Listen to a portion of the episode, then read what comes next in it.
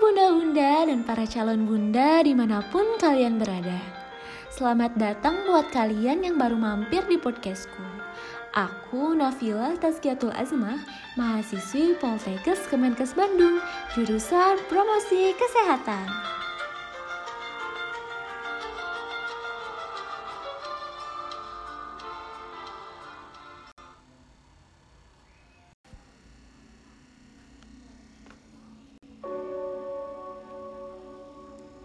Bagaimana kabar bunda-bunda? Semoga selalu sehat ya. Di masa pandemik ini, kita harus ekstra bun dalam menjaga kesehatan tubuh. Jangan lupa untuk selalu gunakan masker, cuci tangan dengan rutin, dan selalu jaga jarak saat keluar rumah. Pada kesempatan kali ini, aku Nafilah akan menemani bunda-bunda semua selama beberapa menit ke depan. Oke? Judul kali ini tentang makanan sehat tak harus mahal. Wow, keren sekali ya bun. Pada saat pandemik ini penting banget buat kita untuk meningkatkan pola makan sehat supaya dapat menangkal virus dari tubuh kita dan tubuh si kecil. Namun, bagaimana sih caranya agar dapat meningkatkan pola makan sehat tapi tetap bisa berhemat? Simak terus ya bun tips-tipsnya.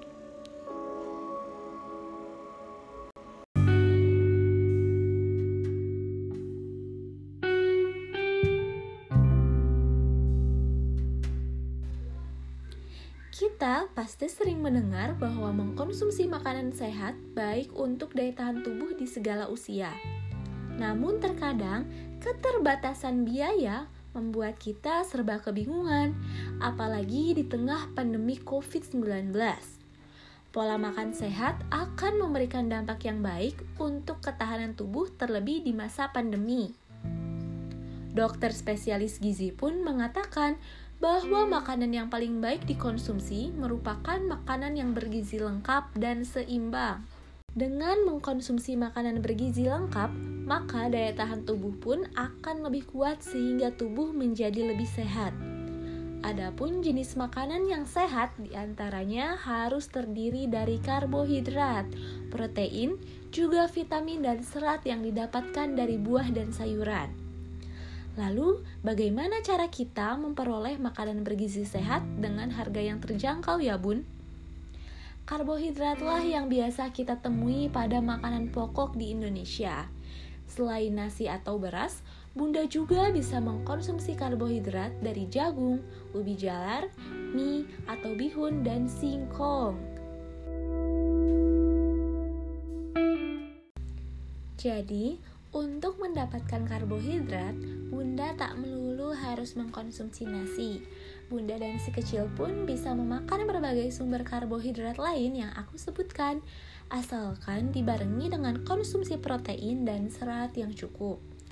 Nah, protein ini terdiri dari dua macam, yakni protein hewani dan protein nabati. Protein hewani biasa kita dapatkan dari ikan, ayam, daging, susu, dan berbagai olahannya.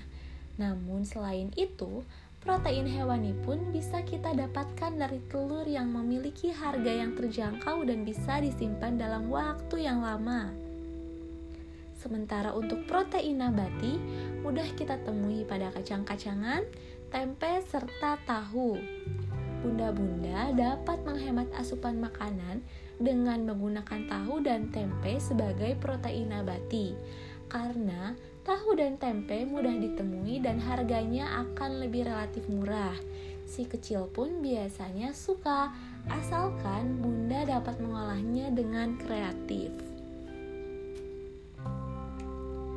Di masa pandemi ini juga banyak yang harus bekerja di rumah. Sekolah di rumah, semua serba dilakukan di rumah maka jika kita ambil positifnya, akan ada sedikit waktu yang luang. Bunda-bunda dapat memanfaatkan hal tersebut untuk membuat kebun mini di rumah. Kita bisa menanam berbagai macam sayur mayur. Nah, jenis sayur yang mudah ditanam dan cepat dipanen itu ada bayam, kangkung, sawi hijau, lobak, buncis, mentimun, dan masih banyak yang lainnya. Bunda juga bisa menanam seperti cengek, cabai, tomat sebagai tambahannya. Jadi, bunda-bunda tidak perlu membeli sayuran ke pasar jika bunda memiliki kebun mini untuk keluarga. Selain menghasilkan panen, berkebun juga dapat menghilangkan stres loh. So, sehat tak harus mahal ya bunda.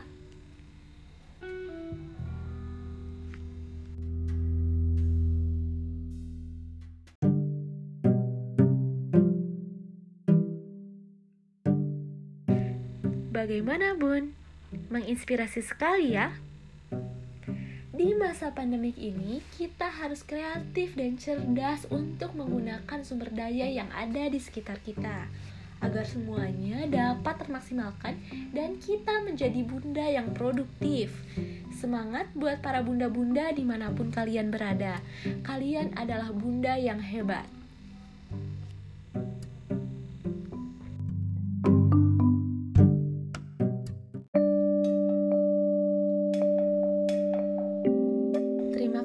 Buat semuanya yang sudah setia mendengarkan sampai akhir. Semoga informasi dari aku bermanfaat ya. Buat teman-temanku yang ingin mengirimkan kritik dan saran, aku akan sangat menerimanya. Boleh kirimkan saja melalui email di tazkiyatulazmah@gmail.com. Jangan lupa ikuti aku di Instagram @entazkia untuk mendapatkan informasi yang berlanjut. Sampai bertemu di podcast selanjutnya.